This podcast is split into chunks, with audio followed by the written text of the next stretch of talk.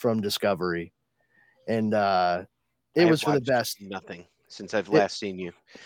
It was uh, it, it was it was for the best because we we put it on uh yesterday or the day before.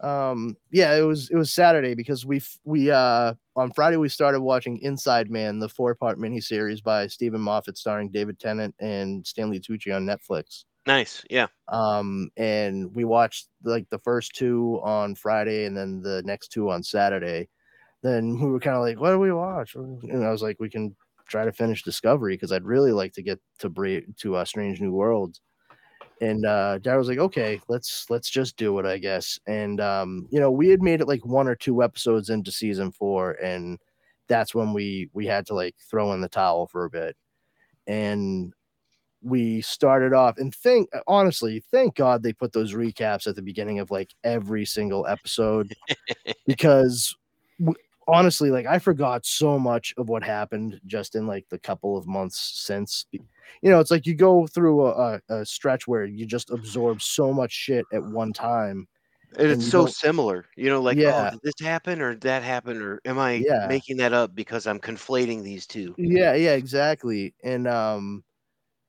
but what yeah, we we watched the recap before the episode instead of just skipping through it and we we jumped in and I honestly have to say like season 4 so far, I mean we're more than halfway through it. Like I like it a lot more than season 3.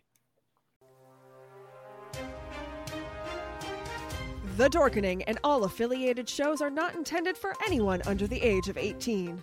The following may contain discussions or scenes that have adult situations, graphic violence, nudity, strong sexual content, and graphic language.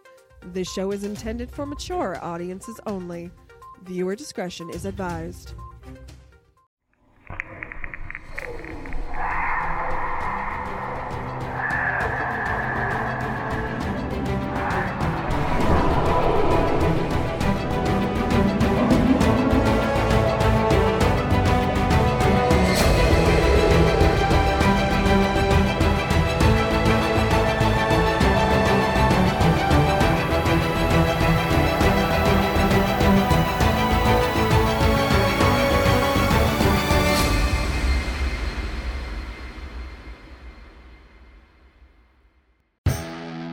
Kids, it's time to check out the Dorkening Podcast Network.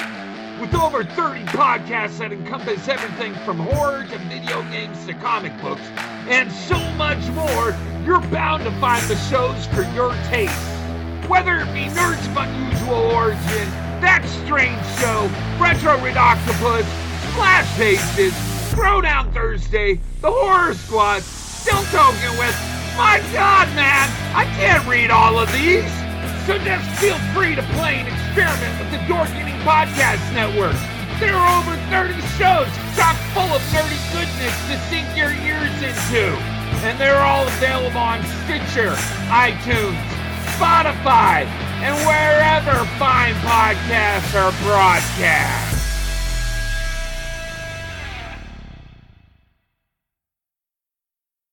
A lot Yeah, the, more. the characters are, are kind of uh, they're funny like that because they kind of build up momentum on you.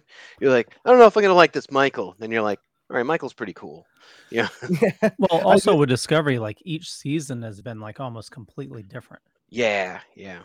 Well, not not precisely. Like m- you know, maybe the particular devices, like plot devices or whatever. However, the the framework has been the same, and it's been Well, it's the been captains change. You know, each, but each each season is is one very specific thing. Yeah. that they're going for, and like that is the oh, focus. Yeah, like the layout's the same. I, I mean, yeah, like you know, they go from you know, But- but in season four, what I like about this one is they have the question slash threat of the DMA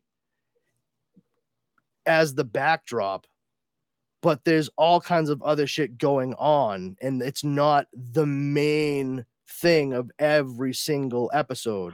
Like, yeah, it gets touched upon, but it's not the thing that drives each story. It might have a little piece of it in there, but it's not necessarily pertinent to what you're seeing play out in front of you. Whereas, like every other season, it all like they had to like bend over backwards to make sure that everything connected to everything else at one point or another. And it's like, okay, we fucking get it. Like, you're all really great at making labyrinthine stories that just fucking tell it. You know, and and there's something to be said for you know having having solid B plots right alongside your A. And uh so that far, sounds like, like, uh, Deep Space Nine, though. Like what you're talking about sounds exactly like D- DS9. You know, like the whole threat of the the war with the Dominion and all that. And like you know, the, but no, but you know what the thing? No, what honestly, like what I was gonna say is this season feels more like Deep Space Nine oh, yeah, and that's the best Trek, man. because like- it's because it's because Yeah. of the fact that, like you said, that's okay. Like it's it's all right to have that backdrop. I I I like that, and we know that something needs to happen with it is going to happen with it. Like that's obvious and it, it's inherent in the story, but in the meantime, there's lots of other shit going on, and it doesn't all necessarily tie into what's going on with you know the wormhole and and and all that happy horse shit with Sisko. You you, know like Oh yeah, yeah. really interesting stuff going on like Odo and, and anything with fucking Garak and uh, uh Siddig. I I missed I missed him if he was at um at uh the Terrificon. I I really wanted to see him, but um I didn't see him. Andrew Robinson. Did you guys see him? I did not know. He he must not have showed. You know. Yeah. So I I went straight up to Jeff Combs. Like that was like, oh, okay, cool. So, you know, and now he's been on every trek except for Yeah. the original. He has not Yeah. figured out a way to go back in time yet, but um, It's know. Jeffrey Combs. Uh, give him time. Th- Yep. There was a um a special guest in Strange New Worlds this season, uh, where I think he's been in like every Trek. I know Nice. he's definitely in uh, TOS. Um, knowing he's he's in this in the storyline, like doesn't spoil anything. Um, he plays like a different character and everything. So yeah, he's not Weyoun, you know, and everything. you it- know, it's like Yeah, right. I, I, I'm excited for you to get into Strange New Worlds, though. The, yeah, the- no, I, I am too. I really am, A- and uh, especially because, oh, I'm uh, honestly like I'm excited for that, but I'm just so happy that right now I'm, I'm enjoying Discovery. Like yeah, and that's yeah. that's that's not to say that I I dislike the show.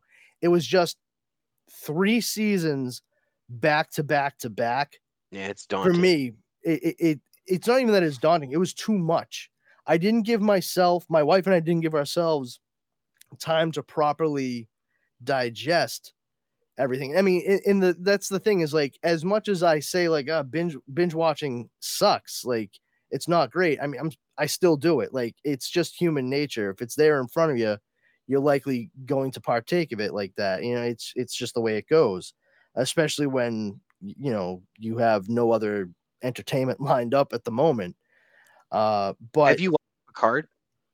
oh yeah Okay, all right. I was just Yeah. like, oh yeah, absolutely watch Picard. No, um, I watched Picard without question. Like that was that was a no brainer for me. Um, Discovery that was one where I was like, I don't know, and Leo was like, watch it, watch it, watch it, and I and I did, and I was like, oh, this is pretty good.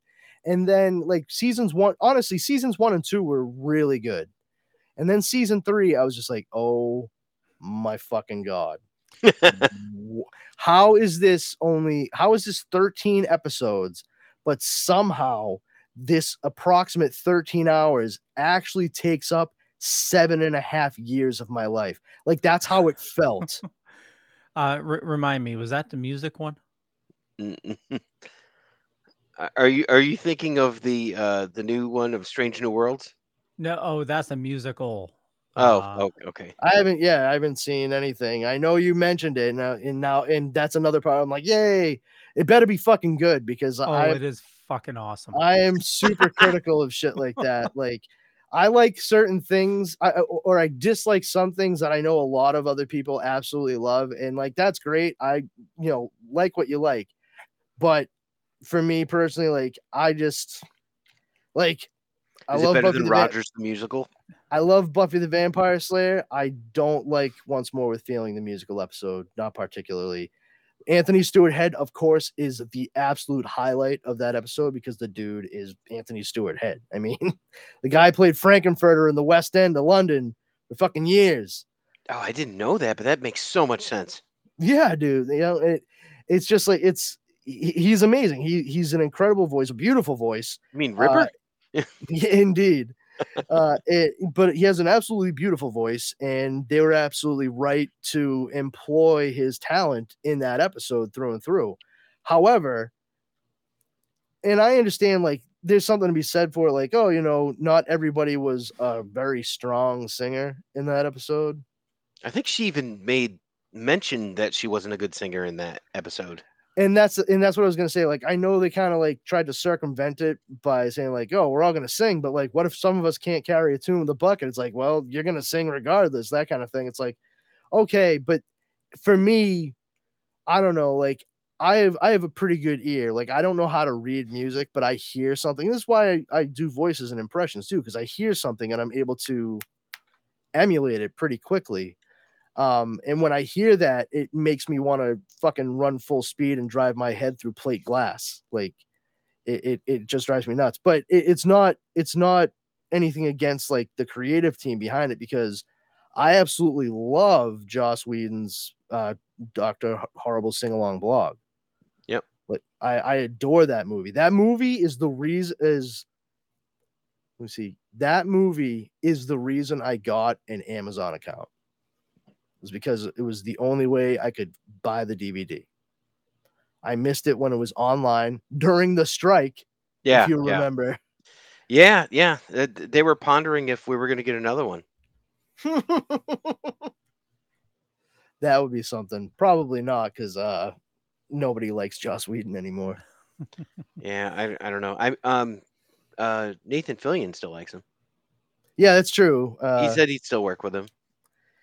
Yeah a- and, you know I, more power to him I, I i can't i can't fault somebody who anybody who got their their start really their main first real main exposure um through through someone and saying like hey listen they gave me a shot when nobody else would so if they were willing to stick by me i, I got to be willing to stick by them. Like okay professionally i i can understand that but at the same time be careful which horse you hitch your wagon to Yeah, I, I was just thinking. I'm like, I'm like, I'm with you with the with two exceptions: Kevin Smith and Quentin Tarantino.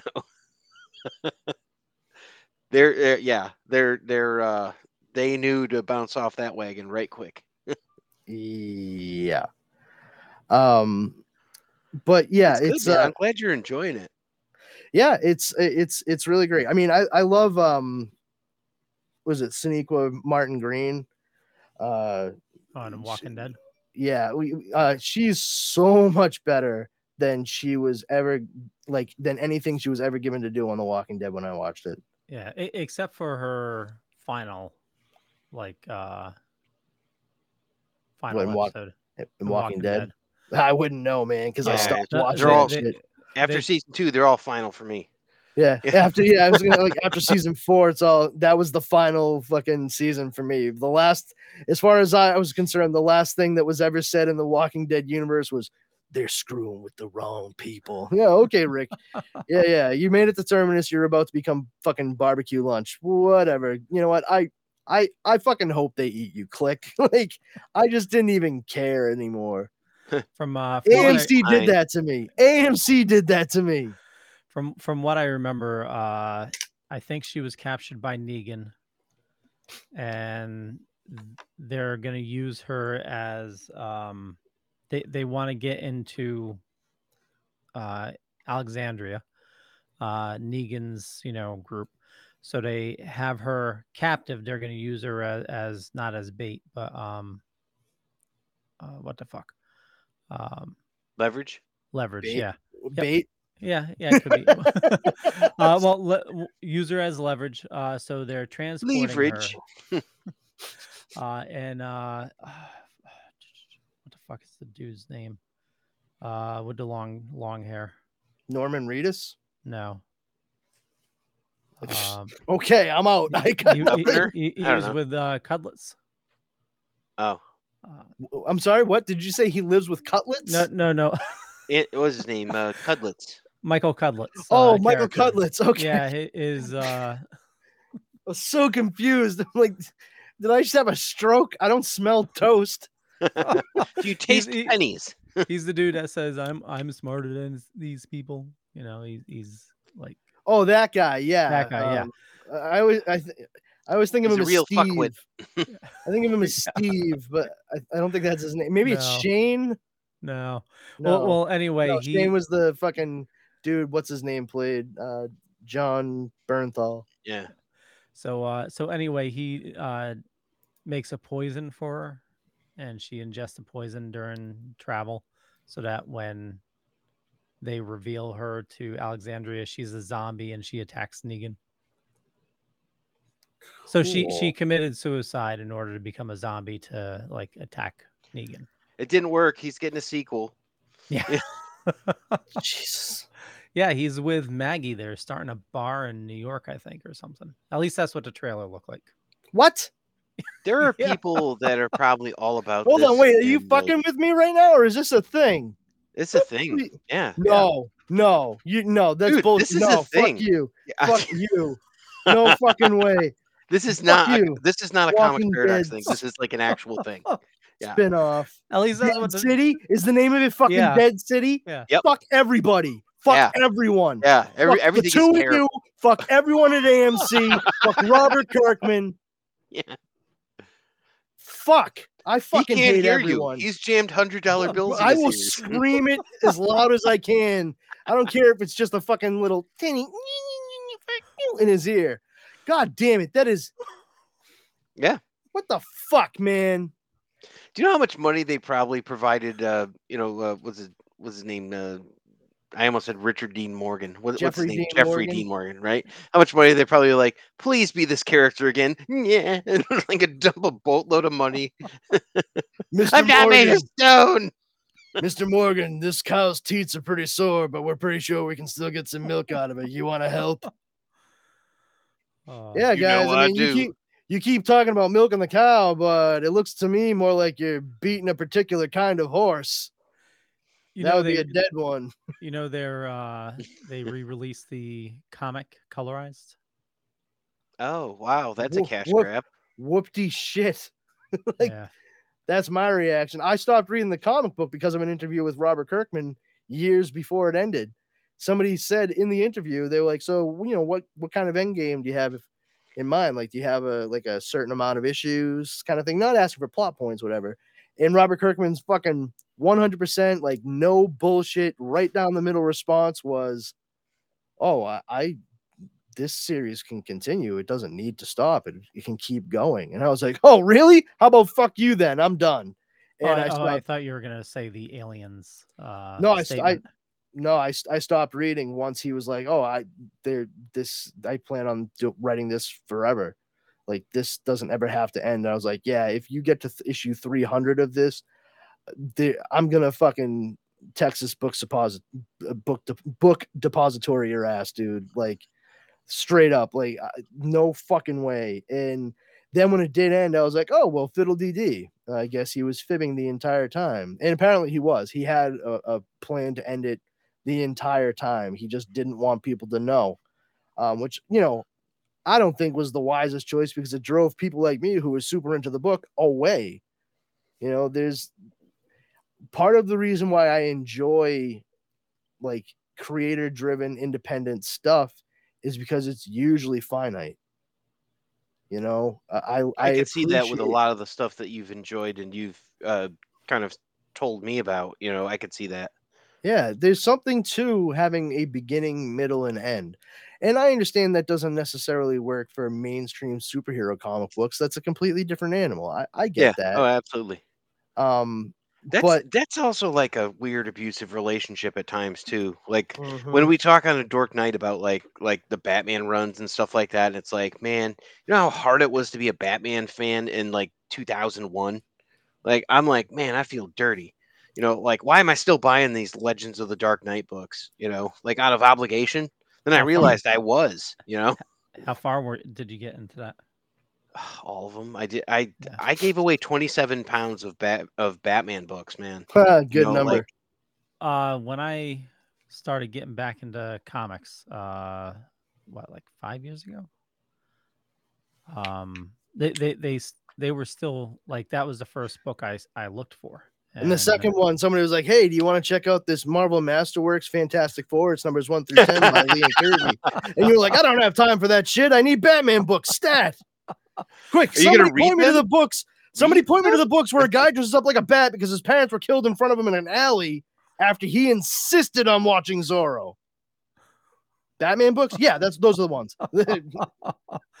oh, uh, so um, have you watched Lower Decks? I was meaning to ask you that. Like, I, I've I've seen not the new season, but I've seen them. Yeah, Okay. I like yeah, that I've show. watched them all so far. Okay, great. I know the spoiler. Yeah.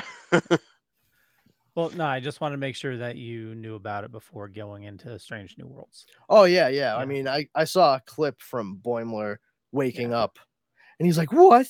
Oh my god!" Fucking, he was apparently he was like super excited to dye his hair purple for the episode. Yeah. yeah. I mean, they really were good picks for the live action versions of their characters as well. so consistency, like, is right there. Right? It's it's the same exact thing that James Gunn is talking about doing with the DCU using Smart, the same act, using the same actors for voices and the personification of those characters in live action like it's it's the right move i think Did you guys get to weigh in on um, the chatter about a third Wonder Woman movie yet? If that's going to be a thing? uh i i haven't spoken about it at all it was something that i was maybe going to dive into a little bit last week but alas nobody no one bought it um no one no one showed up i mean carrie and i but that's it um and Yeah, so so, sorry about that. I, I had to get prepped for uh, Georgia Horror Con. Man, you Yeah, got no, all no. these cons back to back. It's crazy. Yeah. It- no, it, I mean, it, was, it wasn't you. I was, I was pissed at everybody else. You know what I mean? I was like, "What the fuck, dude?" Like, Well, good Come thing none of them listen to this show. Actually, that is true, but still. Wait, I mean- Jeremy does. Jeremy, Jeremy's our listener. Um, Yeah. He no, wasn't mean, pissed at you. Keep listening. No, I mean, I, I, you have to understand. I'm talking about like at the time. You know, Yeah, I was just no, I like, get what, it. what, what the fuck gives, man? And uh, I knew Yo Yo was going to be late, but we didn't know how late. Uh, and Jeremy ended up falling asleep. Uh, which you know we we record you know in the evening later later later in the evening so it's understandable but at the at that point in time fucking one minute to to air i'm like uh all right you know i, I gotta call it i'm not i'm not gonna try to squeeze stretch this out like a fucking caramello in july what a dated reference that I enjoyed very much. yes i could it got a better reaction than i thought it would Yeah. and uh, I I am also acutely aware of the fact that you two are probably two of the only people I could make that reference. Yeah, around. no, I, I like that a lot. So I don't know if you have any Irish listeners, maybe, but like, oh, he's talking about a fucking candy bar. I mean, I had I had to show Dara the commercial from the '80s here in America, like when they were trying to really push it, uh, because she was like, because she's had caramello, you know, but I was like, oh, eh, we got it, and I I started going, stretch it out, out, out, caramello, and she was like, what on earth are you doing? yeah, exactly. I was like, Like, I'm clearly the best caramel in the world. I'm singing I mean, the probably the same, but you the know, closest thing to a theme song this candy bar has. And she goes, Oh, really? And is that a theme song the rest of the world has, Brandon, or is it just you? okay, I was like, fair. first of all, Yeah. First of all, how dare you? Secondly, if I make a theme song for it, it is also for the rest of the world. It's just not my fault. They may not have heard it. but uh no, I was like, it, you know, it's from the commercial. And she was like, Commercial? How old is the commercial? And I was like, I don't know, like 1980. mhm." And she was like, I'm sorry, did you say 1980? hmm I was like, maybe seven or eight or nine. I don't know. It's like one of those 80s Yep. years. And she was like, uh huh. And I was like, just hold on. I went to YouTube, I found it, and she was like, "Okay, now I understand what you were singing, and um, I don't know that I actually needed to ever see that." So that was a lot of work for her. she was like, "Thanks for for including me on this trip you went down pointless lane." but like, hold on, Uh, we still have to dive into what you call it, Three Musketeers, and the Cadbury egg. I remember the whatchamacallit commercial too. yeah, absolutely. I just What sent about- a box of those to uh, my friend in Canada. So I, I I love it. Cadbury. It was like still using the same ad from.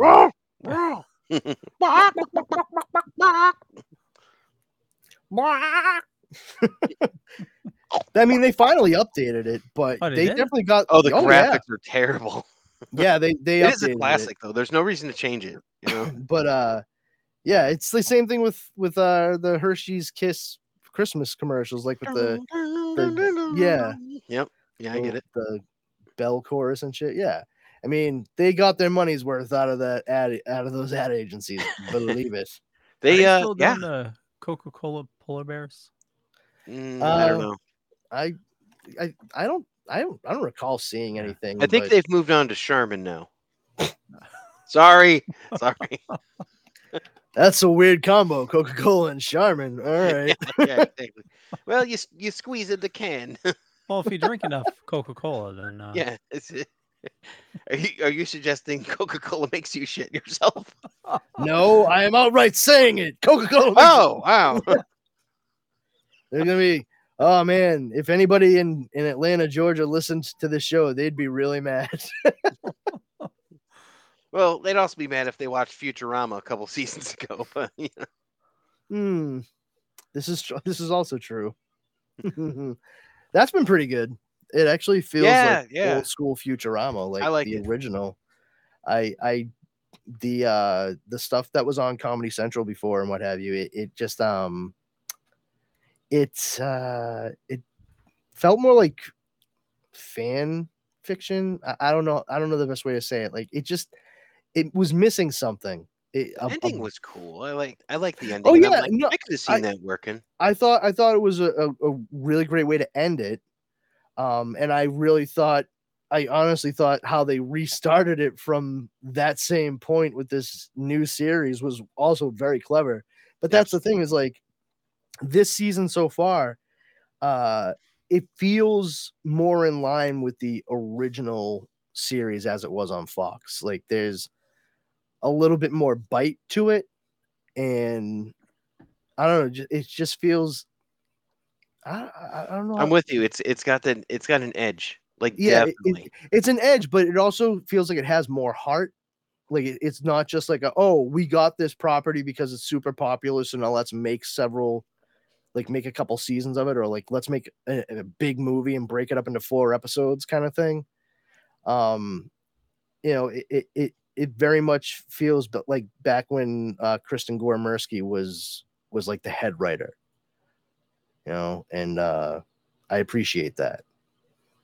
Yeah, yeah. Yeah, I think I think they uh, they got the right people involved for sure. You know, and I I've often said this about Futurama as a huge Simpsons fan. I feel like Futurama will one day surpass that as like the funniest animated adult sort of show of all time. the funniest. Hmm. I don't think it'll be the greatest because that's always going to be subjective. But I think Yeah. it's like if you look at like the amount of laughs per second and all that, and then like actually analyze it and all that, like it's clever. It's it's got all the stuff to. I'm like it's it's going to be the funniest because it's better than all the others. American Dad's pretty funny, man. I know, I know you say that. I just I like Futurama better because of the amount of uh, like references and things like that they- they have in it that are like throwbacks to all kinds of other things. They're like they'll have Yeah. a pun in there about something, and it'll be like, you know, like oh yeah, from The Simpsons or something. Yeah. I've never I've never really given it much thought like what the funniest car like animated series. Gary Coleman show. Looney Tunes. Yeah, I mean that's it's kind of hard to argue with Looney Tunes, I suppose, but Well, I mean, as as it's also Justin kind of stated, like- dated though. like, you know? the like a like a an adult like prime time kind of Happy Days. animated series. Happy Days the cartoon. Yeah. Well, Okay. it- well, it was the the Fonz. Yeah, the Fonz show where he had like the great kazoo. That sounds terrible. He It was traveled. terrible. Yeah. I don't even think they had Henry Winkler doing the voice. Well, color, color me unsurprised. Probably Don Messick again. Yeah. Hey. They had some weird cartoons in the 80s. Like everything had a cartoon. Punky Brewster. In Yeah. the '80s, have you seen old Jonny Quest cartoons, bro? Well, no, no, that I, was I- not normal. Yeah, no, I'm that's true. talking about like you know, uh, that cartoons, cool. cartoons based on like shows and movies. Like Karate Kid Oh, had a cartoon. Alf. Uh, Alf. Uh, Hey, even, Willie. uh, wrestling had a cartoon. Wrestling name's Gordon superstars. Yep. Shumway from Melmac. Yep. I, I mean, um, I remember this one, and I think I think you got it, uh, Leo. It was uh, about this kangaroo that lost her Joey, and and she was like uh, chasing it down. And I'm like, I had never seen that for like years and years and years. I'm like, was that a fever dream? Like, no, it's this thing you saw one time when you were four on USA uh, Cartoon Express.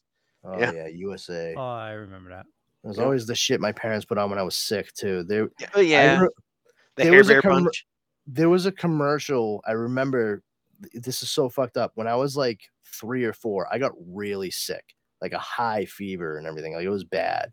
Not like oh we're all you know Brandon's gonna fucking die necessarily, but it was a pretty high fever. I remember I was I was hot. I was I was uh having hallucinations like fever dreams and stuff. Uh, and they laid me on the couch and they put on USA Network because it showed a shitload of cartoons, you know, every afternoon, uh, and what have you, uh, Hong Kong Phooey and Kwicky Koala. yeah, any number of things. And uh there was this commercial for I don't know a hotel or a flower service. I couldn't tell you what. I remember a big chandelier as part of the commercial, and it just plays this one piece of it plays this piece of music. It's on a piano, and the fucked up thing is, like I I remember tunes like no problem my brain won't let me remember it to try to explain what it is, but I know it when I hear it because I was so fucking sick and they played it literally for me ad nauseum that it changed something fundamentally in my mind. And when I hear that piece of music, I feel queasy. Like I feel fucking sick and I I literally I know like in my head I know how it is. I can't translate it out to my mouth to whistle it or hum it or anything because I like deep in the recesses of my mind I know that I'm gonna be like oh my stomach kind of fucking bothers me now. Like it's it's fucking nuts and it's been like that my like for most of my life at this point. And it's all because they played that same fucking commercial Hmm. every five fucking minutes on USA Network. So thanks for nothing. You couldn't have saved that shit for Silk Stalkings? No, no, no. Kind of like that happy song they played for Daryl on Walking Dead. I literally have no. I didn't. I just explain to you that I Yeah, you did, stopped yeah. watching it when they got to Terminus. Like, sure, Leo, I'll just agree. Absolutely, like that thing you just said. Daryl Well, with the They they With the- tried to break him. Daryl's a big Pharrell fan, I, I guess. Uh, no, the uh, um, Negan How was trying to break him. If you feel like a room without no, no oh a different happy song. My Yeah. bad. Is it I- a I song just about saw a birthday there's a that's co- happy? There's a 1990 Cartoon Express commercial with Joseph Gordon-Levitt in it. Of course there is. Oh, Why Easy wouldn't there be? Street is a song. Easy Street. Yeah. I prefer don't. Baker Street. I'm gonna watch these at some Well, point. actually, you won't be able to hear it. Uh, but yeah, they were trying to break them, and they just kept on playing the song like over and over again. like Panama by Yeah. fucking Van Halen. Everyone thinks because you're a zombie, you don't know good coffee. Well, they're wrong. There's only one brew that gets my seal of approval. Deadly Grounds coffee is my guilty pleasure. The aroma is so intoxicating. It brings all of my neighbors out of the woodwork. Deadly Grounds coffee. Coffee to die for and zombie approved. It's good to get a little deadly. Use the front door! Oh, they're so disgusting. That's right. You just heard the song Panama by Van Halen, which was preceded by Panama by Van Halen. And of course, at the top of the hour, we played Panama by Van Halen. But coming up next, a song about two lovers who have found themselves looking towards other people, but discover one another yet again, trying to escape to new people. That's right. It's Panama by Van Halen.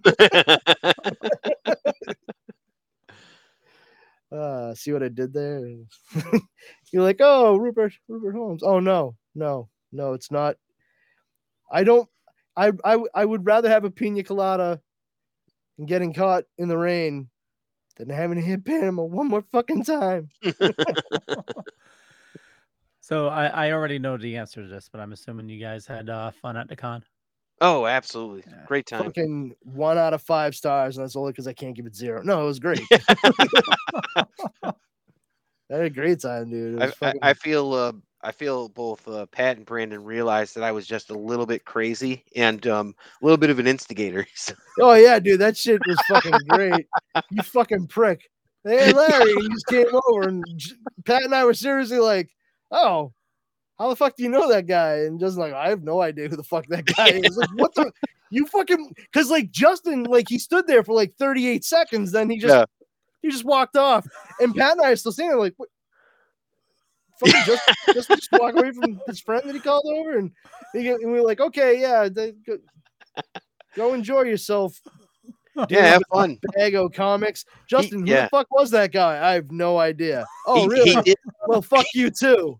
He did tell us that he brought like two thousand dollars in cash and stuff like that. It's like Oh, he's wow. going on. Yeah, I'm where like, are you why parked? tell What kind of car is it? What time do you plan on leaving? Oh, Yeah, no, yeah, just, Larry. just trying to make sure you're safe. That's all. like Larry, uh, what what do you got in the bag there, Larry? And I see he's got a copy of uh, you know, uh, was it Secret Wars Secret number Wars. eight? You know, and it's graded 9.6, first appearance of the uh, uh, Black Spider-Man Black suit, yeah. You know, so it's like, okay, I mean, that's that's like a pretty big nugget right there. And he's like, oh, check this out, I got a raw book in here. I, I he wanted 900 bucks, but I got him down to 500. It's you know the Silver Age uh, first appearance of Poison Ivy gorgeous looking book and I, I mean Yeah. it was good shape and all that i'm like you know well within your your range for 500 bucks and i'm just messing with this guy and i'm like can can we touch it you know like, Yeah, no, he really did. Can we touch I it? Absolutely was did like, it. Yeah. "Oh, oh." And then like he didn't after answer he, after he put the Poison Ivy book away, Justin's interest waned completely. He was like, "Mm, okay. yeah i started backing up like this and like just getting away And meanwhile, he leaves fucking ADD Pat and ADD Brandon standing there, and we're like Oh, focused man. on this dude because he's talking. Because we're like, oh, this is somebody that Justin knows. So like, let's be let's be amicable and and, and polite like. And then if i could have started ca- a tiktok dance ca- right then i would have both kind of look over, and like Justin's fucking twelve feet away, just Smiling. back to us, just. Hmm, looks, turns and looks out. He's like, "Oh, hey guys, are you still there talking to that i weirdo?" did that yeah Yeah, yeah, you fucking did. I remember. I I was the guy who saw you do it. oh man that was legend it was impressive. I'm not gonna lie. It was impressive, but holy shit, I was. i was such an asshole I- it was so funny yeah It was. It wasn't like I. w- We weren't pissed. It was. It was just more like, dude. No, I meant to. I meant to like that guy because it, it was like, to be fair, he randomly came over and like said something and all that. He must have been excited, which is like totally fine and all that. But it's like no one knew who the hell he was. He just started talking to us like like he knew us, and it was like, all right, well, I don't really know you either, and I didn't really consent to this conversation. So, you know, Yeah. like, so Sort of I was like, let's have a little fun. So sort of like the guy when we were uh, sitting down uh, in the food court afterwards eating dinner. Uh, oh, this guy. yeah. guy walked up and he's like uh standing past the the barrier like the back of my seat in the booth and uh i'm facing ashes and pat was up getting getting food getting his food getting their food and uh this guy sees uh, ashes and she, you know she's got her bright magenta hair and everything and he's like oh you're supposed to be and you know like not in a mean way just like nosy like you know yeah, what i mean like Just- a weird drunk way. yeah, yeah, exactly. Uh, and he was just like, "Oh, I know people that used to blah blah blah," and like I'm sitting there like, "All right, I'm trying to give this dude enough time that the gas just fucking turns into fumes and he peters out. But like nothing was stopping this guy. I'm like, oh, okay, never mind. This is my bad. I did not realize that this guy could talk a fucking starving dog off a meat wagon. So after about fucking six uncomfortable minutes of that, especially because he was like, I was trying to like divert him a bit, but he was like talking to ashes, you know, and I'm like, "Bro- dude, I, I get that bright colors are, are, you know, like eye catching, but like give it a fucking break. It's not like he was hitting on her. It- he was just awkward, you know, and nobody knew him. Like in Ash's defense, like Ash is an absolutely sweet person, but she was not there to talk to that fucking guy. you know what I mean? Like, I don't know why you're here, sir, but don't be. Go be somewhere else. Like, I can't think of any other way to say it. And finally, I was just like, well, thank you very much for uh, coming over to say something, sir, but we're trying to get ready to eat now. So you have a great night. And he was like, oh, okay, thanks. And Yeah. Ash is, just- It was was like, handled quite deftly. yeah. Yeah, like I, I once I like I said, once I came to the realization, I was just like, oh, all right. Somebody needs to get rid of this asshole. Might as well be me. and that's how it went. You know, I, I was I was straightforward. I was assertive about it, but I wasn't mean. And he he got it. You know, like oh, but, you know, her husband, my friend, is about to come back with their food, so they uh they they need this space and she's probably going to want to talk to him when he sits down he's like oh, oh no you know Carrie ditched somebody on me. Oh, she did. Yeah, She- that, well, that's why I was late for dinner. she Oh. ditched someone on you Oh, yeah, about Yeah, like joining the, the network, right? We were all packing up and uh uh I mentioned I, I just needed to hit uh hit the restroom before I uh go to dinner. Uh and she's like, Oh, this person was asking about the network and she just like passed them on and she booted out of there and it, it was definitely a talker. So That's oh that's, that's, the crazy. best yeah. Yeah, I um I had so many um like such a good experience. Like I I was just looking at it in the last 7 days I had 328 plays on the podcast. So it's like That's awesome.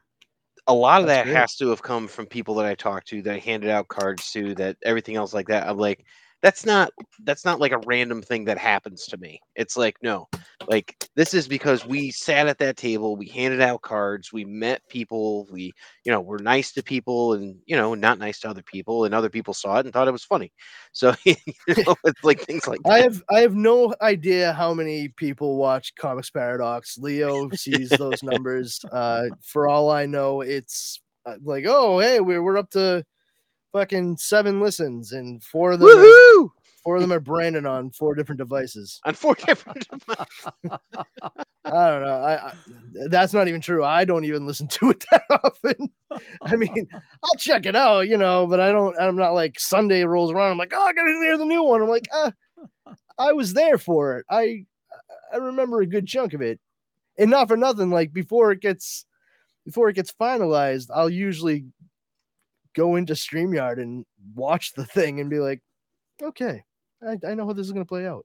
Yeah, And then I think to yeah. myself, um, oh, great. I still need to play this on Spotify. So I have a fucking listen. That's that's great. Yes. So yeah, I- once I again, you once again, thank you for all two of you that out there that that listen. We appreciate both of you, Jeremy and the other person who you whoever you you may be. I can give you access if you want. hmm He do. Well, I Sure. appreciate Jeremy too for listening. So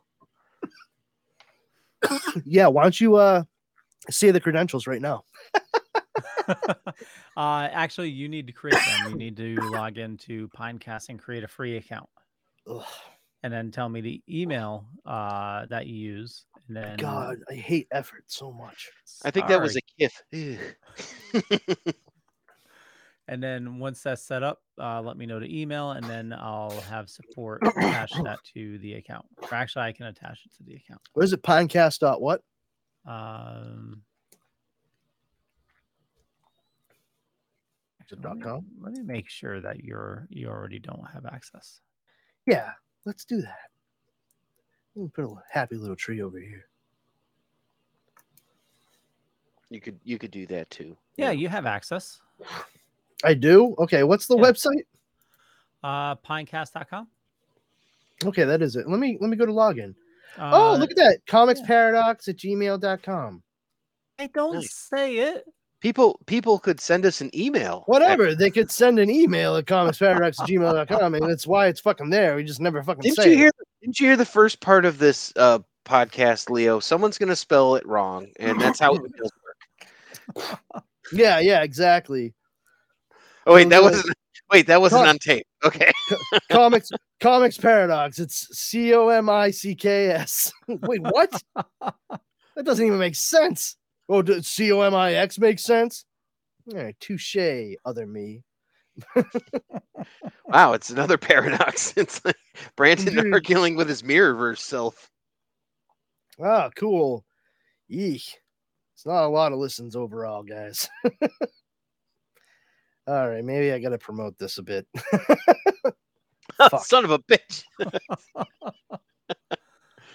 uh yeah, it's all good. Do you, Nine more- uh, Nine more listens, and we get 500 listens. Simple Um, subtraction tells you it's 491. do you want do you want access to a social tool? I mean, I, I've been called the social tool in the past.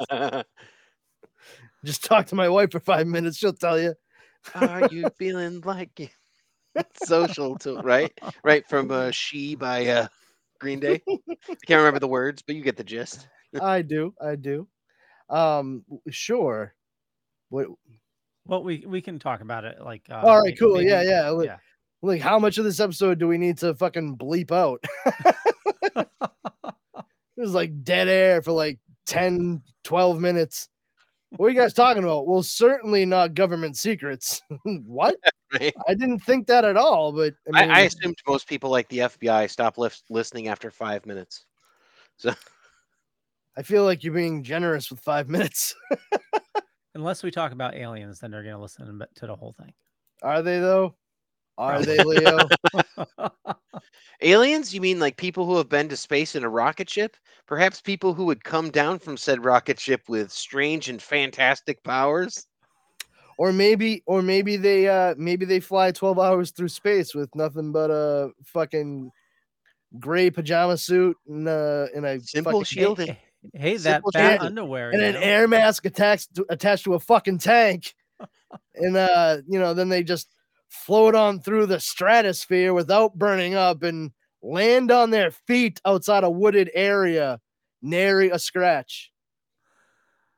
Hey, he Batman is from space, landed in too. the snow. You know, Dude, fuck you. All right. There you are not gonna justify that to me. I don't give a fuck if the writer of the issue was on the show right now. I'd be like, listen, I like this, that, or the other thing, but come on, man.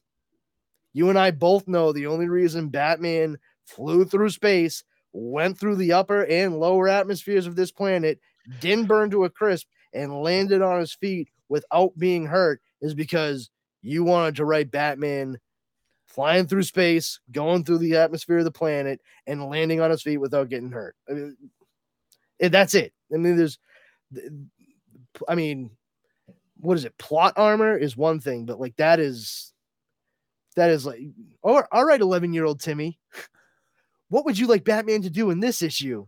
I want I want- I Batman want- to go through space. And then he comes through the the atmos the atmos the atmosphere. It's atmosphere atmosphere, and and then he lands on on snow, and he's fine because snow is soft. Uh, yeah, uh, yeah. Fuck it, it's a Batman comic. I'll do it. Good idea, kid. I'm glad I keep coming to you when I'm running into these walls. hey, it was still a hell of a lot better than the 30 previous issues of Batman. oh, that's really Oh, wow. something. Damn, that's a lot of that's a lot of shade, man. That's that's the high water that's mark. for Leo. That's eh? a lot of shade. That's that's fucking horrendous. Then God, God help us so all. so apparently on on the Dork Night we will not be reviewing the James Tynion issues. I mean, Leo told me about it, and I was so mad. Like, I caught inklings of it on the web, and I was just like, "Ah, I don't care that much. And I was like, also, pretty sure I'll find out about this from from one of you two guys anyway. and then sure enough, Leo's like, "Oh, Batman." Blah blah. All right, so that's hold on. So explain to me that's what that was, and then he like showed the pages, and I was like, I will fucking murder everyone at DC Comics right now. like I I I was beside myself. I was so mad. Because I mean, I am willing to suspend disbelief. I I mean, I like superhero comics. I yeah, get of it, course. but come fucking on. I mean, what the fuck? I, I, there's nothing more I can say other than what the fuck. That's like that's like the equivalent of Batman shooting a tiny Batman out of his wrist. you know, like Golden Age Superman type of stuff. You'd be like, well, Yeah, I've been holding on to this trick too. from the '50s. You know, it's like what? No. Yeah, that you know that is I, fucking horrendous. I'm really enjoying his his storyline, but like okay, so after he lands through the snow, is it after?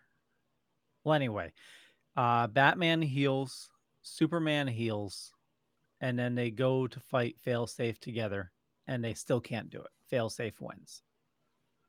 Then Failsafe after beats Superman. Wow. yeah. Yeah. Uh, and then after all that, when he when uh, Batman comes back from uh, um, the alternate universe, uh, I think it was him and Tim take on Failsafe and win.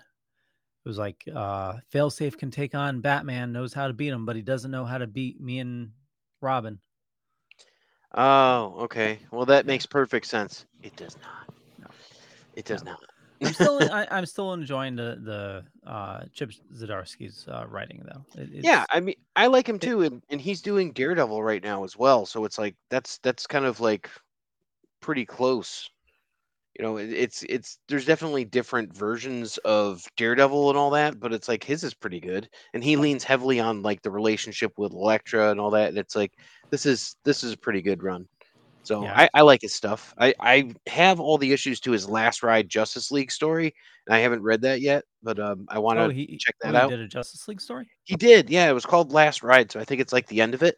But um, I I had to go back and like find all the issues, but um, like I had to actually like buy them separately because I didn't think it's in a trade yet. But Hmm. you know, I, I like his stuff and the art looked really cool. So you know, I, I said like if if nothing else, I would know Chip Zdarsky from that Spider-Man through the years. You know, the the '60s through the 2010s and all that. That was a hell of a story. Like I, I would have just read his his stuff for that. I am not familiar, so It was really good. Yeah, it's um, you know, what if Spider-Man was around in the 60s as a kid, then the 70s as, you know, like an Oh. older person and then, you know, turns middle-aged afterwards all the way on through and it kind of progresses through that story. It's pretty cool. sounds like uh sounds like generations, but for Spider-Man. It could be. Yeah, there's not a success there's not like a succession piece to it. It's more like just like how he's matured. So, you know, at, at least that's how you've you've told us about uh, that cuz I haven't read Generations yet. Well, yeah, I mean, it, it it's very much that in the story how the characters progress and and grow, uh, and and what comes of that. You know, it, it- does make sense to, to see how legacy can spring forth from such characters. Uh, if if you were to have a Spider-Man story that spans like from the time he was created and have him progress naturally, I feel like there would likely be like a legacy in place there somehow affecting everything around him and and you would see like how the marvel world would would form around him in different ways you know the different heroes at different eras uh his reaction to them their reaction to him Mhm. uh and and you know what he may have actually had an a hand you know an unknowing hand in helping to inspire somebody to do this that or the other thing you know like what could or could not have happened if spider-man had been around since the 60s like if spider-man had gotten bitten in the 60s and was essentially spider boy you know because everyone was always like is that 15 year old kid seriously calling himself spider-man? Like we are in agreement. That's a skinny 15 year old boy in a fucking leotard right? Like i'm not the only one that's noticing this. Okay good. Just making sure. Um he's like hey get your hands off her doc ock. Uh is that the parker kid from queens? No i'm spider-man. Okay parker. Uh but like how how does how does that work out in regards to other heroes or anti anti heroes or vigilantes that would have arisen or maybe wouldn't arise? You know like what would what would be a what would be made of the punisher?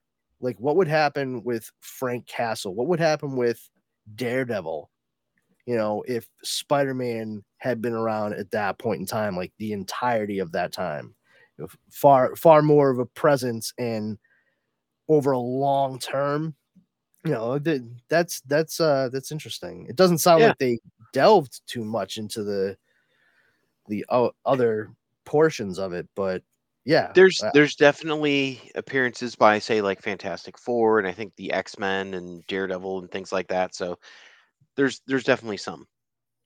well it's good Yeah, I think I think you'd enjoy it. It was a good read. I I liked it, and I'm not spider-man I'm not through one the to- years that's the name of it Yeah. Uh, is it Yeah. that or Life Story? Uh, it's not Life Story. Not Life Story. No, it's through the years. not the was good. most creative title but The uh, the covers are cool too. Like there's a different take on on um, each of the covers with like a different color, and it, it has like that Jeph Loeb, Tim Sale sort of like Spider-Man blue vibe to it, which that was a very cool story too. You know, I think I have it, but I haven't read it. Uh, comic. There we go. Yeah. Why don't you show me what that is, you jerks? Through the decades. The decades, okay. Yeah, that makes more sense. I was thinking of the Doobie Brothers. Are you reeling? Or uh, no, was it uh, Steely Dan? Are you reeling in the years? That, that, that's weird because uh, Zdarsky also did Life Story. Oh, he did both. Okay. Yeah. Yeah, I A like I like every age. Watch as Spidey matures from a high school student fighting Sandman to a desperate hero battling the Green Goblin to the death. Witness threats ranging from underworld thugs to giant robots to alien symbiotes. And see some of the key moments in his personal life from him, including his proposal from him to Mary Jane Watson. It's a glimpse of classic Spidey from every era of his life, accompanied by thoughtful text pieces highlighting Spidey's growth and evolution, and featuring an all new set of Spidey centric. I have no idea what that means. Oh, Hotmu? It's all capitals. It's clearly an, an anagram. Not an anagram. Uh, the, oh my god. Onomatopoeia, No. Pr- malapropism. Oh no. My brain is uh the the the, the no NASA um sh- fucking Anagram, and no is it an anagram? No. angiogram. Angiogram. No, not. Oh my god. Oh my god. It- Are you thinking of the word anyway- palindrome? It's not a no, palindrome. no, no. Type. Oh, Uh, Sudoku. I will. I will Umami. fucking end you. acronym. Acronym. it's an acronym. Jesus, Mary. ah, shit. yes, build the cat. yes. Uh, ack. Uh, but yeah, oh Hotmu, O H O T M U profiles. I don't know what the fuck that means. Oh Hotmu. I mean, it sounds know. like a sexy cow, but I don't think that's what it is. I feel Oh, I feel like we should we should uh you know tag our uh, our podcast as Ohatmu. I I really have Can no you do idea. that? Use like meta tagging and be like, oh oh, hot. Um, oh Hotmu. maybe we should look it up first. Official handbook of the Marvel Universe. Oh yeah, no, no, don't do that. Eh, I mean you can, but then no, that's okay. I guess that that tracks, but it's it's just like weirdly. I mean, that's not. I've never heard that before, seen that before in my life, and they just they put it on there like Spidey centric oh hot move profiles. I'm like, okay, like amiibo, I guess. I don't know, like what is that's this? that's like when um who who was the editor after Stan when he would say stuff and you're like, really? Okay, yeah, like whatever. is it Jim it- Shooter? I don't. I think it was before. I want to say it was it was uh, the Tony DeFalco or something. You know, And, I- and I was like, wow, these are really aggressive editor's notes. You know, actually, uh, you see a lot of that in um in those what if books. You're like, wow, Roy what an aggressive editor. Roy Thomas. Roy Thomas, yes, because he's the one that wrote the worst comic book I ever read. So, What was that? uh, what if uh, Jane Foster uh, were Thor? Yeah. Oh, he fucking wrote that. I Yeah, yeah. I didn't even realize it when we covered it. It was I'm so, lame. No one could ever love someone so lame. Be like, I don't know, dude. You're like seven foot tall, blonde, and good looking. Like, I guess there's nothing there for her, you know. And a doctor. and Like, a doctor. and a doctor. Like Oh no, I can't walk. in the sixties, he's like, "Oh, I'm a I'm a tall, blonde, square jawed, block doctor, but I just also happen to have a fucking limp. I'm How does s- Professor Xavier do if it? only if only someone would love me. I'm so unlovable. Like I, mean, you seem like a- you, you seem like a nice guy, Donald. I I don't see what the problem here is. Maybe maybe just work on some self-esteem shit. It it sounds like the problem is is in you, not outside of you. Didn't we call him Donald Bleak? Yeah, that sounds about right. He was definitely like he was definitely the fucking blonde haired male version of Debbie Downer. Like Oh, The guy- absolutely. the guy was like a fucking human quaalude. Yeah, so Yeah. so Roy Roy Thomas with those aggressive notes, it'd be like, check out Thor number one sixty seven. Enough said. You know, it's like, all right. Hey Jane, it's me, Dr. Blake. I wish you loved me, but I know I'm so lame. He's droopy dog now. yeah, might as well be. Oh, I'm ecstatic. Can't you tell? ooh, ooh, do Ricochet, Ricochet Rabbit next. I I don't, don't, remember that him. voice. I'm sorry. I was. Is he the one that goes ping ping ping? Yep. okay, there you go. I don't know why it just came to my head. It's more of a Have, uh, touche turtle guy, but that's that's fine. Uh, quick draw, quick draw. I think we should leave. Whoa, be Looks like it's time to get out my old friend El Kabong. El Kabong. Uh, have you guys watched any of the videos I've been putting up from uh, Terrificon? Yes, all of them, right, Yeah. Brandon? Yeah. Yes, all of them. Right, Justin. We did not practice this. no, no, no, it's okay. I, I was just curious. I I, am haven't, I haven't going had a. I am going to blink now like a normal human. I mean, a human. I mean, just I'm going to blink. Blink. Oh shit, I didn't need to say it out loud. uh, I was interested in the uh, Star Trek Tom King one, and oh, uh, y- oh yeah, he, he apparently he doesn't like Strange New Worlds. that's so funny. Him and the uh, the moderator. Oh really? That's always good. Yeah, it's it's so funny too, like getting to meet him next to Mitch. Uh, is it Mitch Jared's or Mitch Gerard's? Right. Mitch is just a man of few words, and like he lets his art speak. But Tom, as the writer, is is the guy who's like incredibly generous with what he's speaking about and all that. So we we had a pretty good conversation. Drew Drew kind of had to drag me away. He's like, "Come on, come on!" And I'm like, "I'm talking to Tom King." uh, I, just put up the uh, Art Baltazar. Uh, Oh, nice. yeah, he, Oh yeah, you can't see it so well, but right here is uh Lil Hellboy, and he's Oh, nice. eating pancakes, and he's going like this with his giant Pa- thumb. pa- you mean pancakes? Actually, I could probably reach it. Hold on. Pancakes. I was gonna say though, he he seems like just a such a mellow dude. Like everything's you know like oh yeah, dude, or, or something Get like it that. close here. And the pancakes are pretty cool No, looking man. like fake No, syrup and all man, that. you're Mr. Lebowski. I'm the dude.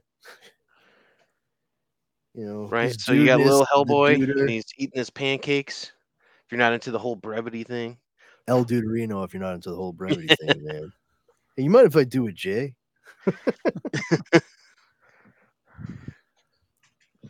I just put up the uh the Cal Dodd uh a short with him doing the Wolverine voice. Where is the money, Lebowski? I don't know, man. It might be down there. Let me take another look. oh, cool marmot. He, he thought uh he was doing I'll that be right back. I go find an ATM. That's uh that's after uh, Yeah, I what's her name, cookie. It's like I'll sell I'll suck your dick for a thousand dollars. All right, I'm gonna go find an ATM. Guys writing checks for 39 cents to buy creamer. Yeah. It's one of my Oh, favorites, actually. That that whole movie. Um, Oh. what, what were you saying about Cal Dodd? Um, Oh, uh, I just put up a short with him talking about how he got Oh. the job as Wolverine. Uh, he didn't know what Wolverine was. He thought it was an animal cartoon because he was Wolverine and he's talking to somebody called Sabretooth. mhm. That's fair. Yeah. We um we got to meet him at C2E2 and it was it was me and my son and um we we go up to him we're like, "Oh yeah, we always we always had this thing that we used to say." And and, and he goes, "Go say it, dad." And I'm like he's like, "Listen here, bub. Jean Grey is the one I love."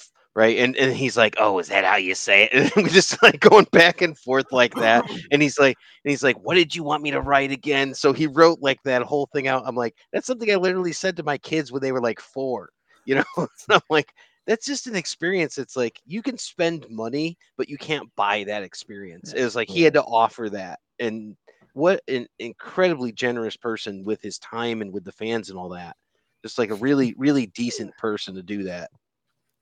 They killed Morph, so I'm gonna kill them. Yeah. Wolverine, you're so fierce and scratchy, scratchy with the claws you never used to kill anybody in this show. It's weird. Tell Cyclops I made him a convertible. I like redheads. Yeah, we fucking know, bro. we are wildly aware. You haven't made that a secret. That's actually, I'm pretty sure the very first thing any of us heard you say. You walked in and everyone was like, Oh, hey, nice to meet you. And you said, I like redheads. Yeah, oh, all right. Thanks, Slingblade. The fuck I thought he said on? I thought he said to Professor Xavier, mind if I do it, Jay?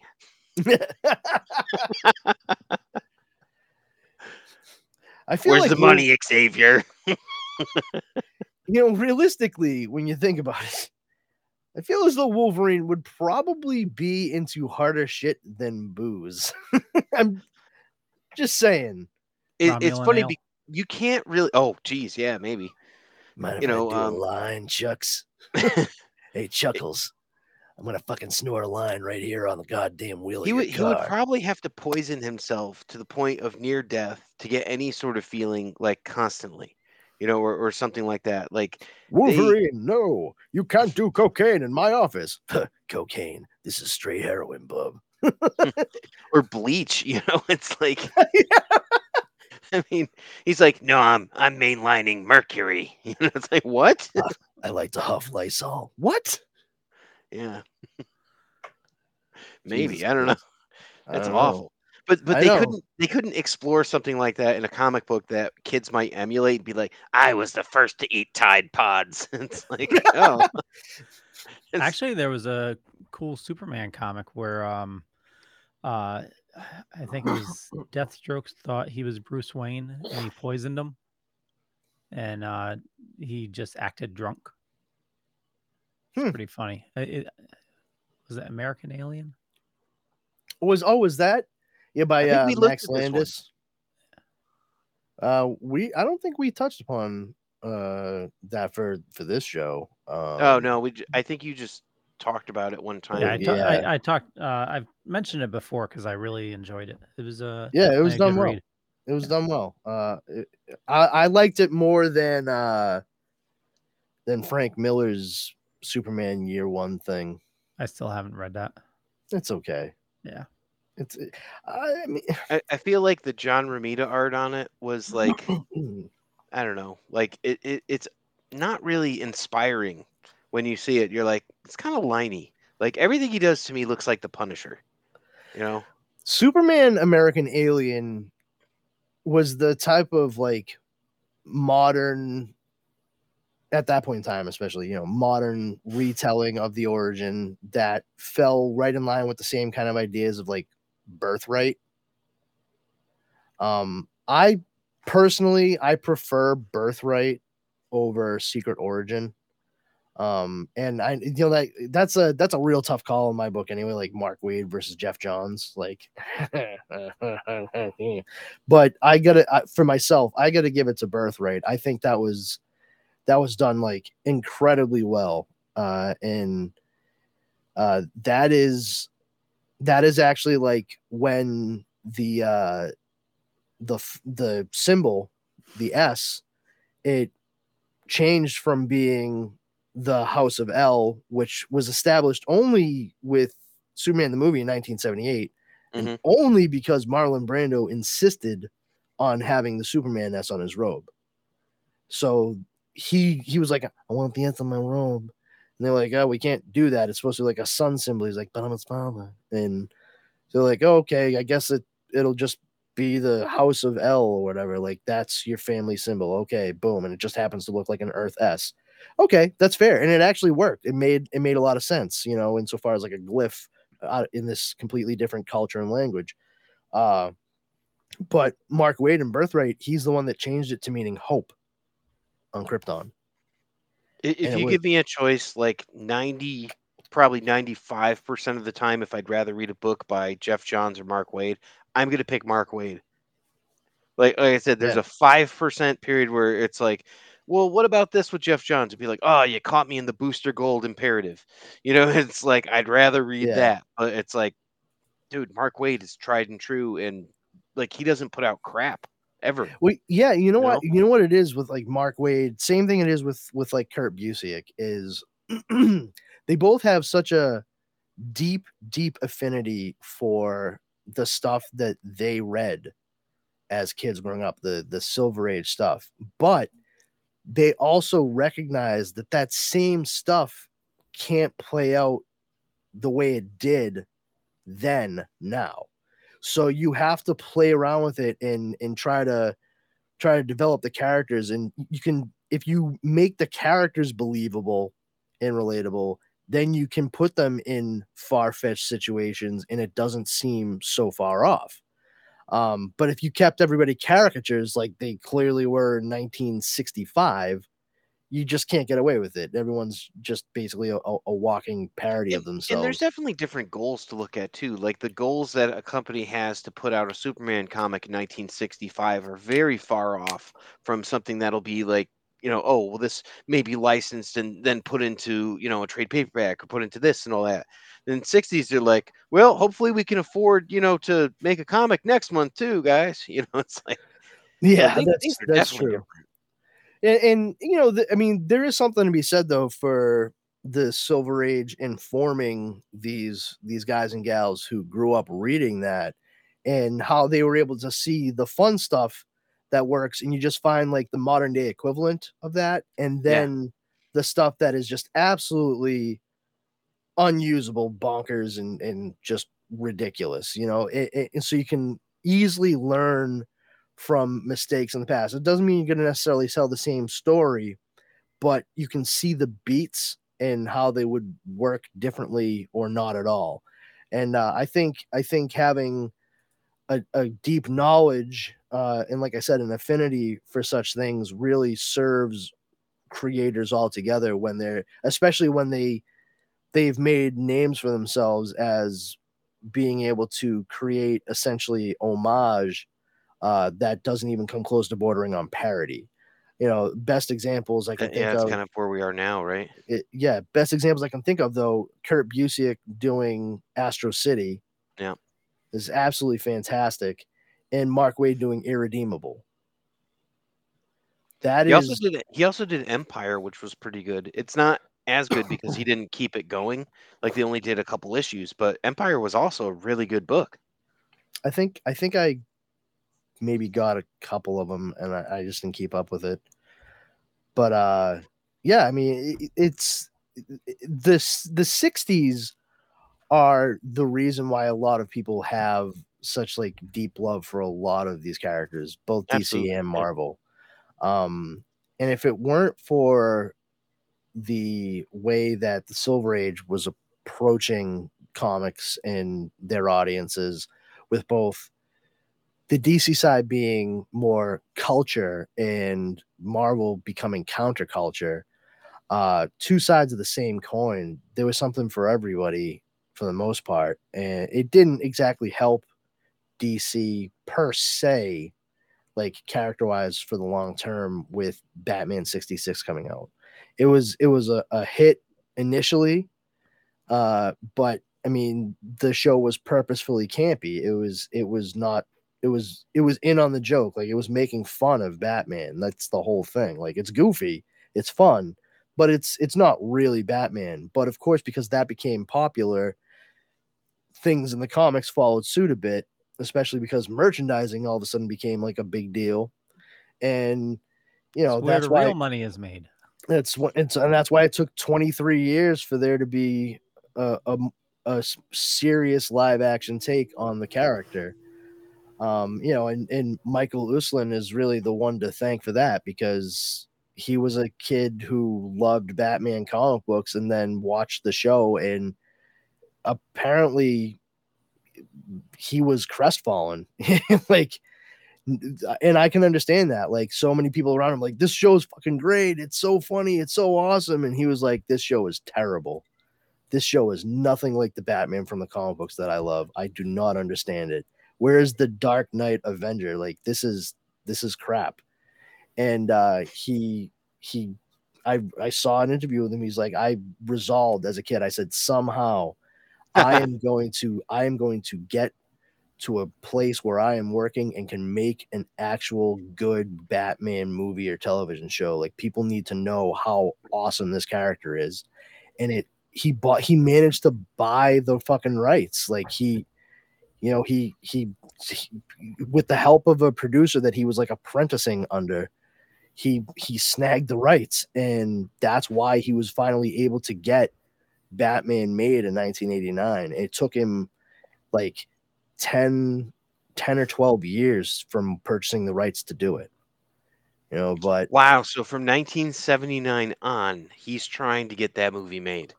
yeah, Damn. You think about how different that would have been in the early 80s? yeah. Well, I mean, it goes we? to show you, it goes to show the labor of love Yeah. that it was for him too. Like there's something to be said for somebody who's a fan of a character really championing championing ugh, championing the arrival of of this character on like the cinematic scene. And, and you know i think when the people behind things like that take it seriously not over serious but they they really take it to heart uh it shows in the in the final product. I think that's why uh, even though there's stuff in Batman 89 that I personally just like it, I don't have like the nostalgia hit for, I recognize how significant that movie is. I did as a kid and I do now. Um, I was never overwhelmed with awe like a lot of other people were, and that's fine, you know, like that's yeah, no judgment. yeah, Um, myself. I I personally like I I I enjoyed it. Um, I did not really like Batman Returns when it came out. Uh, I liked Batman Forever when it came out, and I saw Batman and Robin in the theater as well. And uh, that that is a movie I saw in the theater. That's really the best thing I have to say about that. Yeah, Well- we. I mean, we have a whole episode on that. you know. So, so say he was able to get it made, you know, on time, whi- which you figure he would have casted probably around 1980. Well, I mean, Kurt Who do Russell. You- I wouldn't say on time. I mean, just just because I mean, here's the thing. no, like- no, no. I'm saying like, what if he was able to? Like, like who? Ooh, a cast? paradox. if Yeah. yeah if, if he had if he had gotten it at that point in time like Yeah. let's say 1980 81 Yep. um Could be Clint. Eastwood too. Yeah, I say Kurt Russell, escaped from New York. You know, Kurt Russell.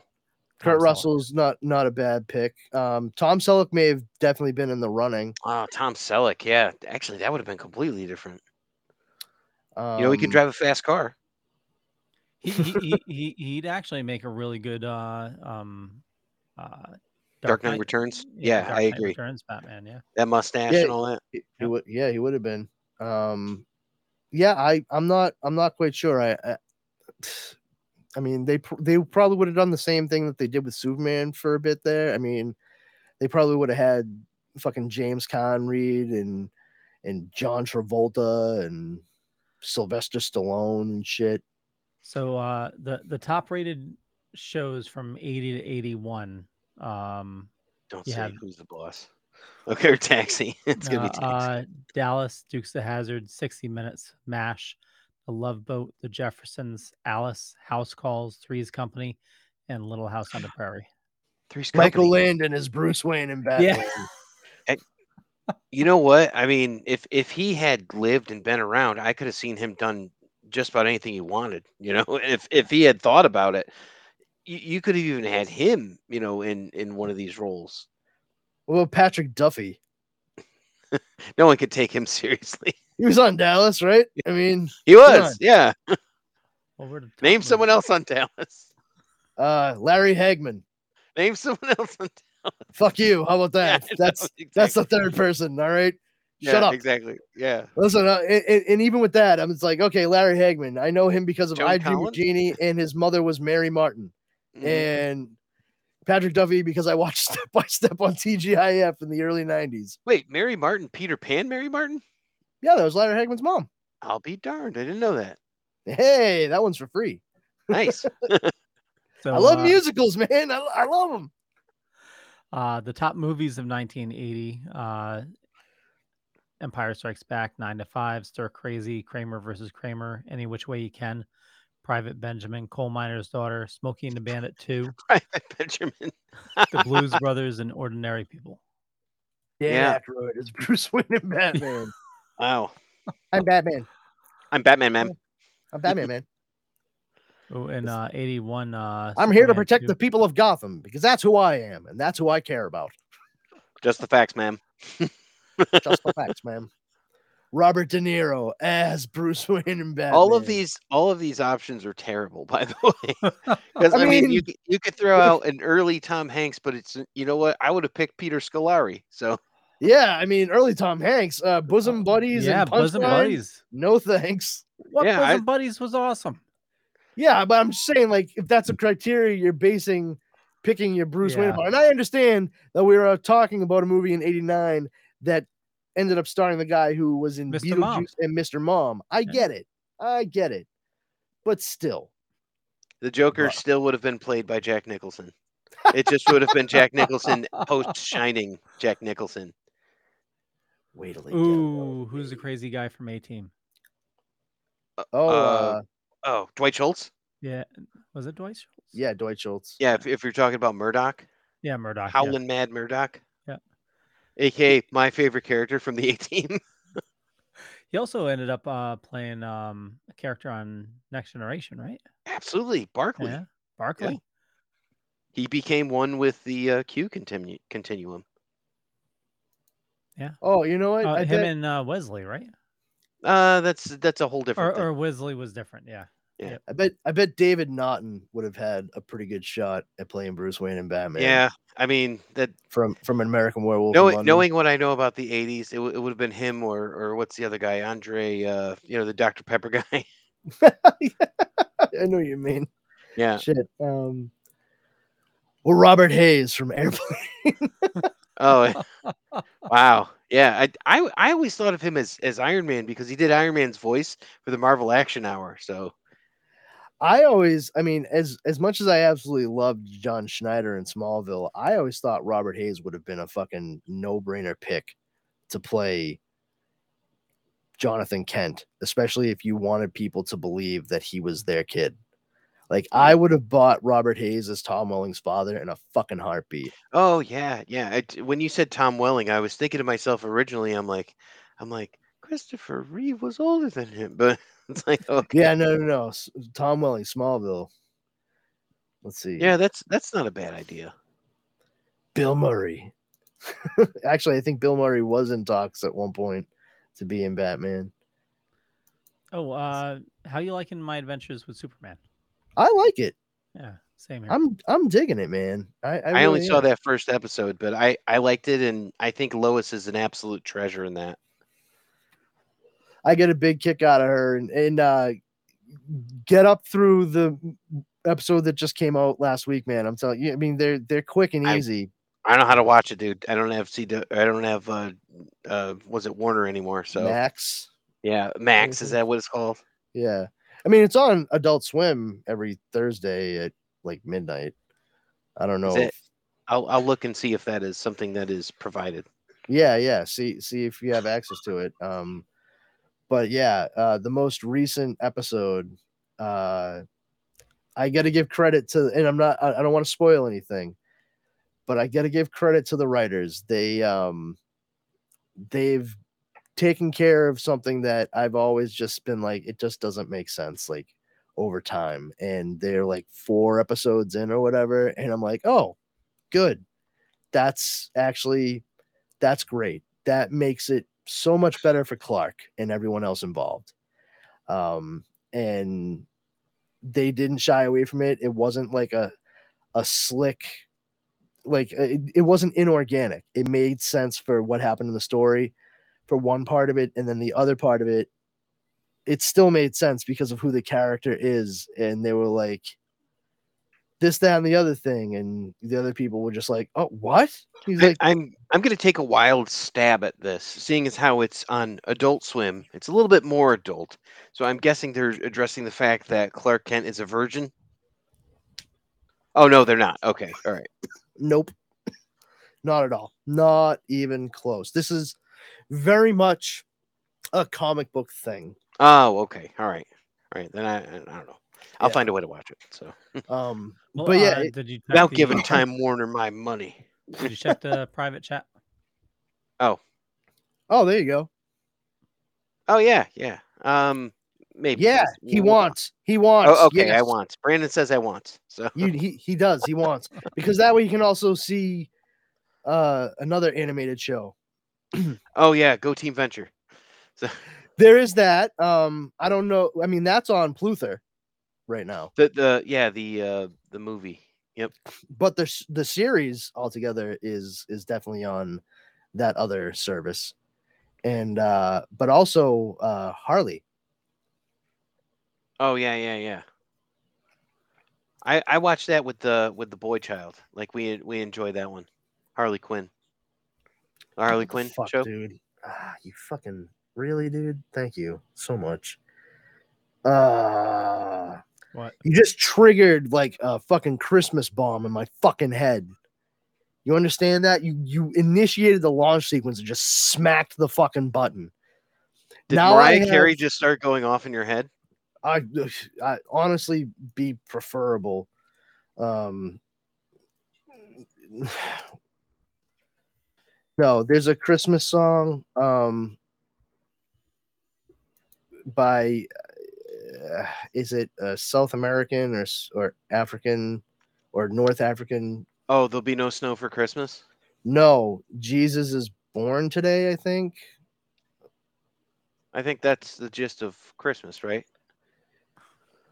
Yeah, no, Yeah, uh, don't- I- Mary's Mary's boy I don't know, I child. forget. Mary- Mary's boy child. That's the name. it. Oh, It's by, okay. by Boney M, the the seventies like funk kind of band from- from Britain. Uh, but yeah, boy child, and they played it only at Christmas time every fucking year, ad infinitum, like never ending. Uh, especially on Christmas Day. Uh, and it was like one of my dad's favorite Christmas songs, Holy Joe fucking Catholic. And uh, I, it's not like it brings up painful memories other than having to hear it. Like that's it. Like I'm just like, oh god, this fucking song again. Uh, and I I don't hear the term boy child very often. And as soon as you said I watch it with the boy child, my brain was like,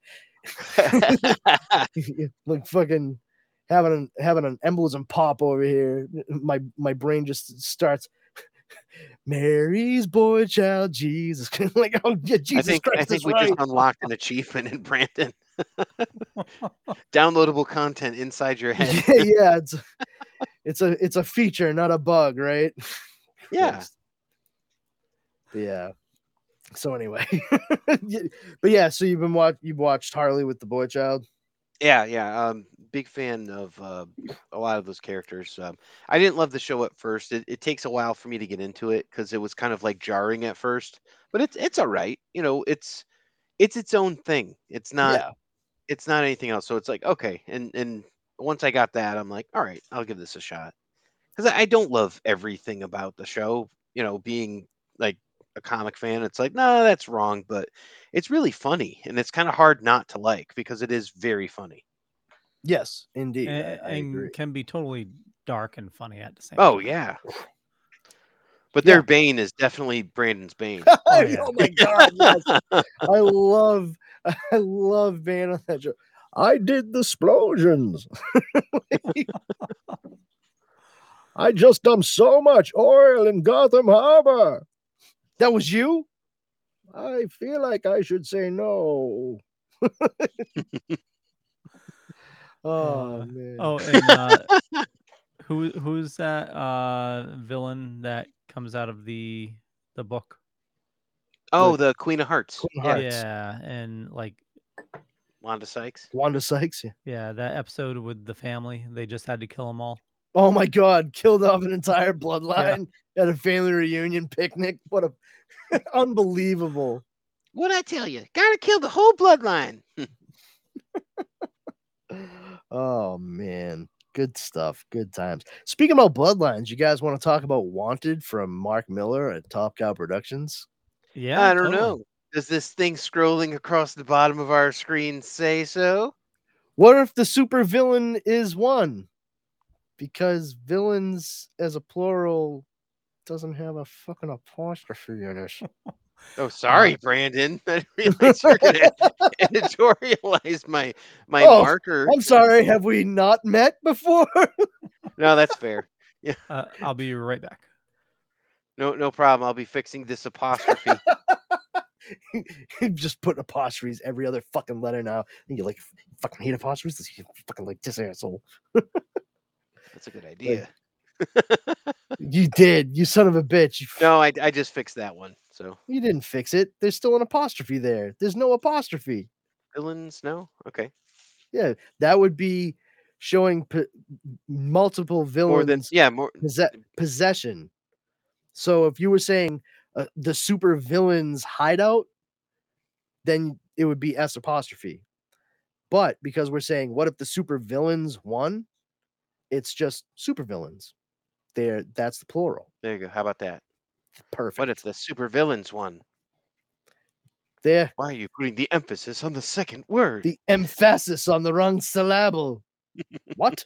I don't even know anymore. Yeah, and by the way, it's Mark Millar. Just You- uh, you have said Leo. that before, Mark Millar. Yep. I'm, I'm going to remind Leo. Did he um did he ever write anything for Smallville? Because they always show um you know uh, um, a Miller in there.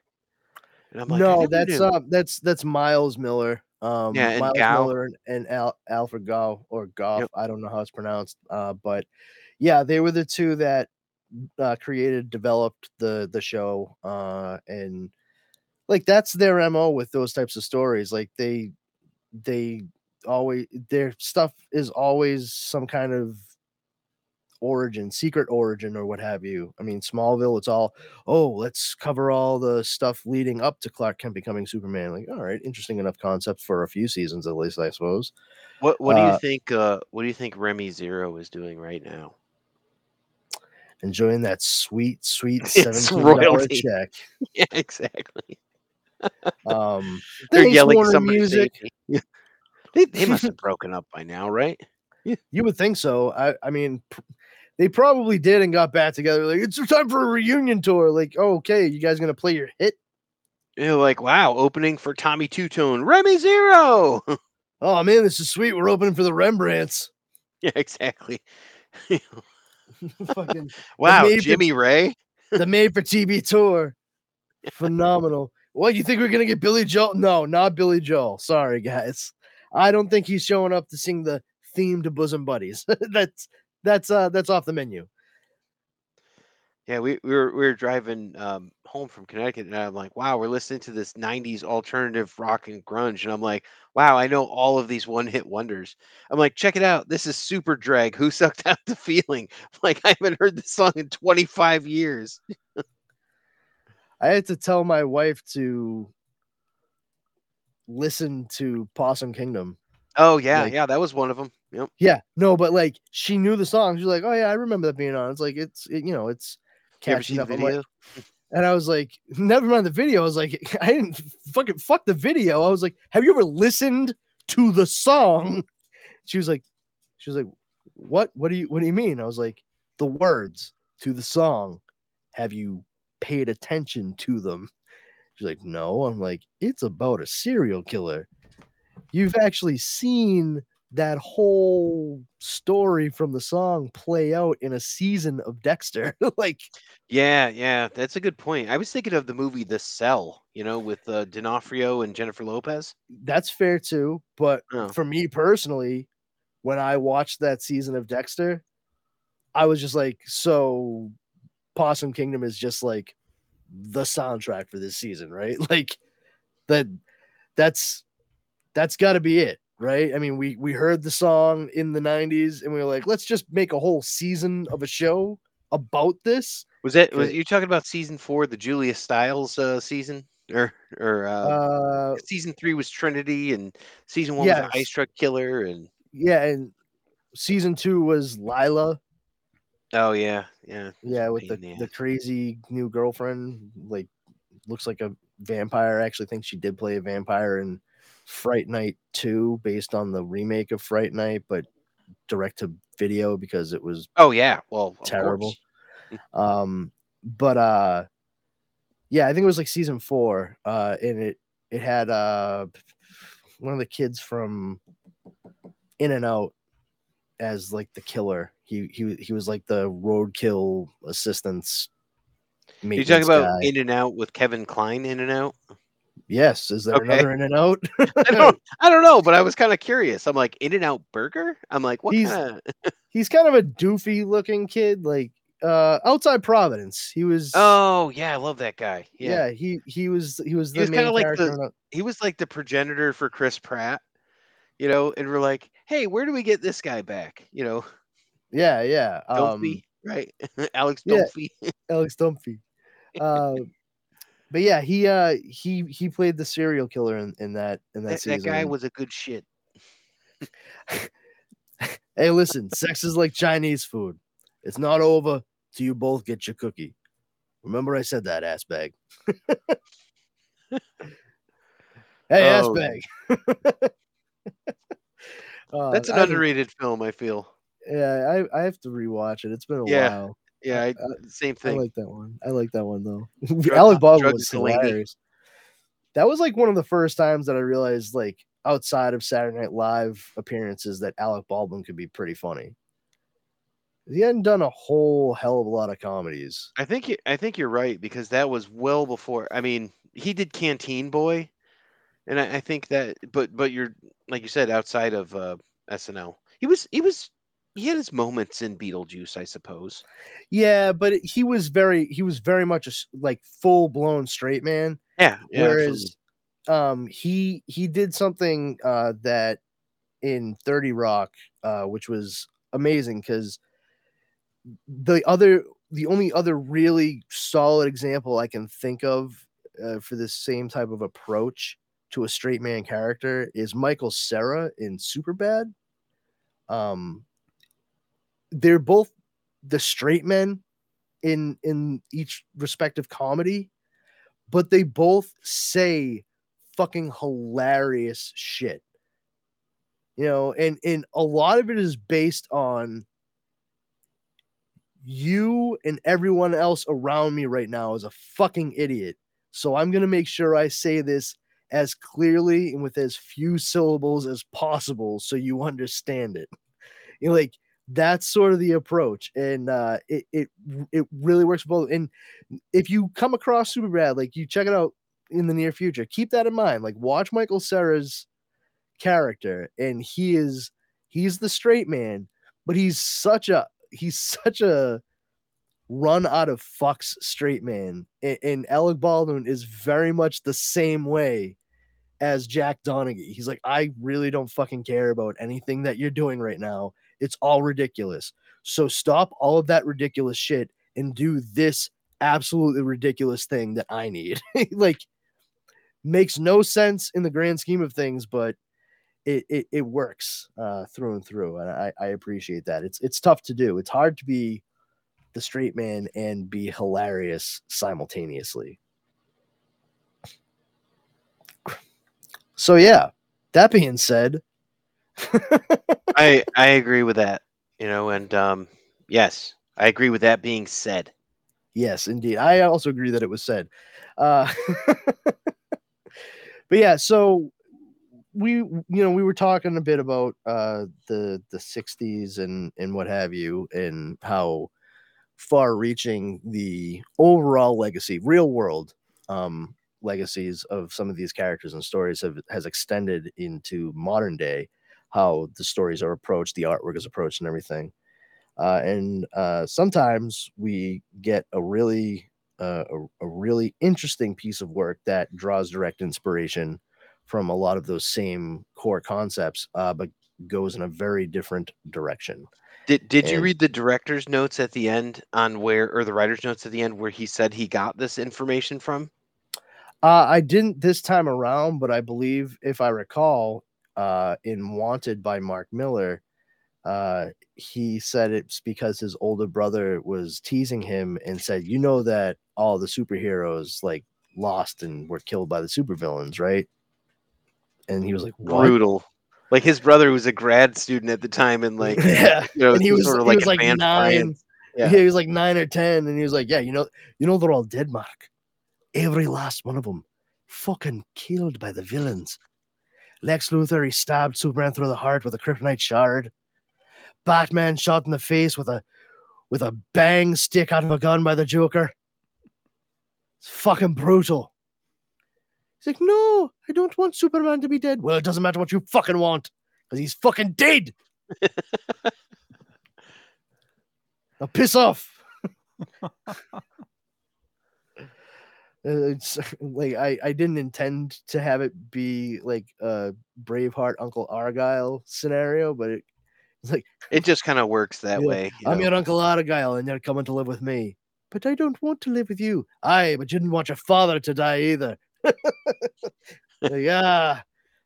The, the the Celtic people. Those those are my folks. It's um it's interesting too because I, I actually read this uh, collection on Comixology, and in the end, there, li- like I said, they've got like the director's cut, the director's notes. They showed all the variant covers and things like that. I didn't know that there was one that was illustrated by Brian Michael Bendis, which Oh. to me is kind of like that's interesting. So Hmm. I, I didn't realize he must have done a lot of those uh, covers or things like that for Alias and all that because it's that kind of style. That's pretty Mark neat. Silvestri, uh, was it Carlo? I think it's Carlos Bachlo, um, or Bachalo or whatever. Um, you know, Ty Templeton. Like there were some really good people. Uh, Bill Sienkiewicz did a, a version of uh, Shithead. You know, he's doing kind of the thinker on the toilet. Yeah. There's there's some people that were really excited to be part of this book based on how it's going, and you've got a forward written by Brian K. Vaughan. Oh you yeah, know- the dossier. Okay, I know. Yeah, the dossier. Okay, yeah, yeah. Oh yeah, the doll master was Brian Michael Bendis, pencils and inks. Isn't Wow. that surprising? You know, it is very, and it's good too. It's, it is it's not good. bad at all. Like I'm like, wow, that would be a cool cover to go after. Wow. Um, That's shit. neat. And Shithead's and I mean, the other thing, like as we go on, we'll have to talk about like who these characters are like directly like ripped Oh from. yeah, one. So it's just like, oh, so obvious, but like really cool.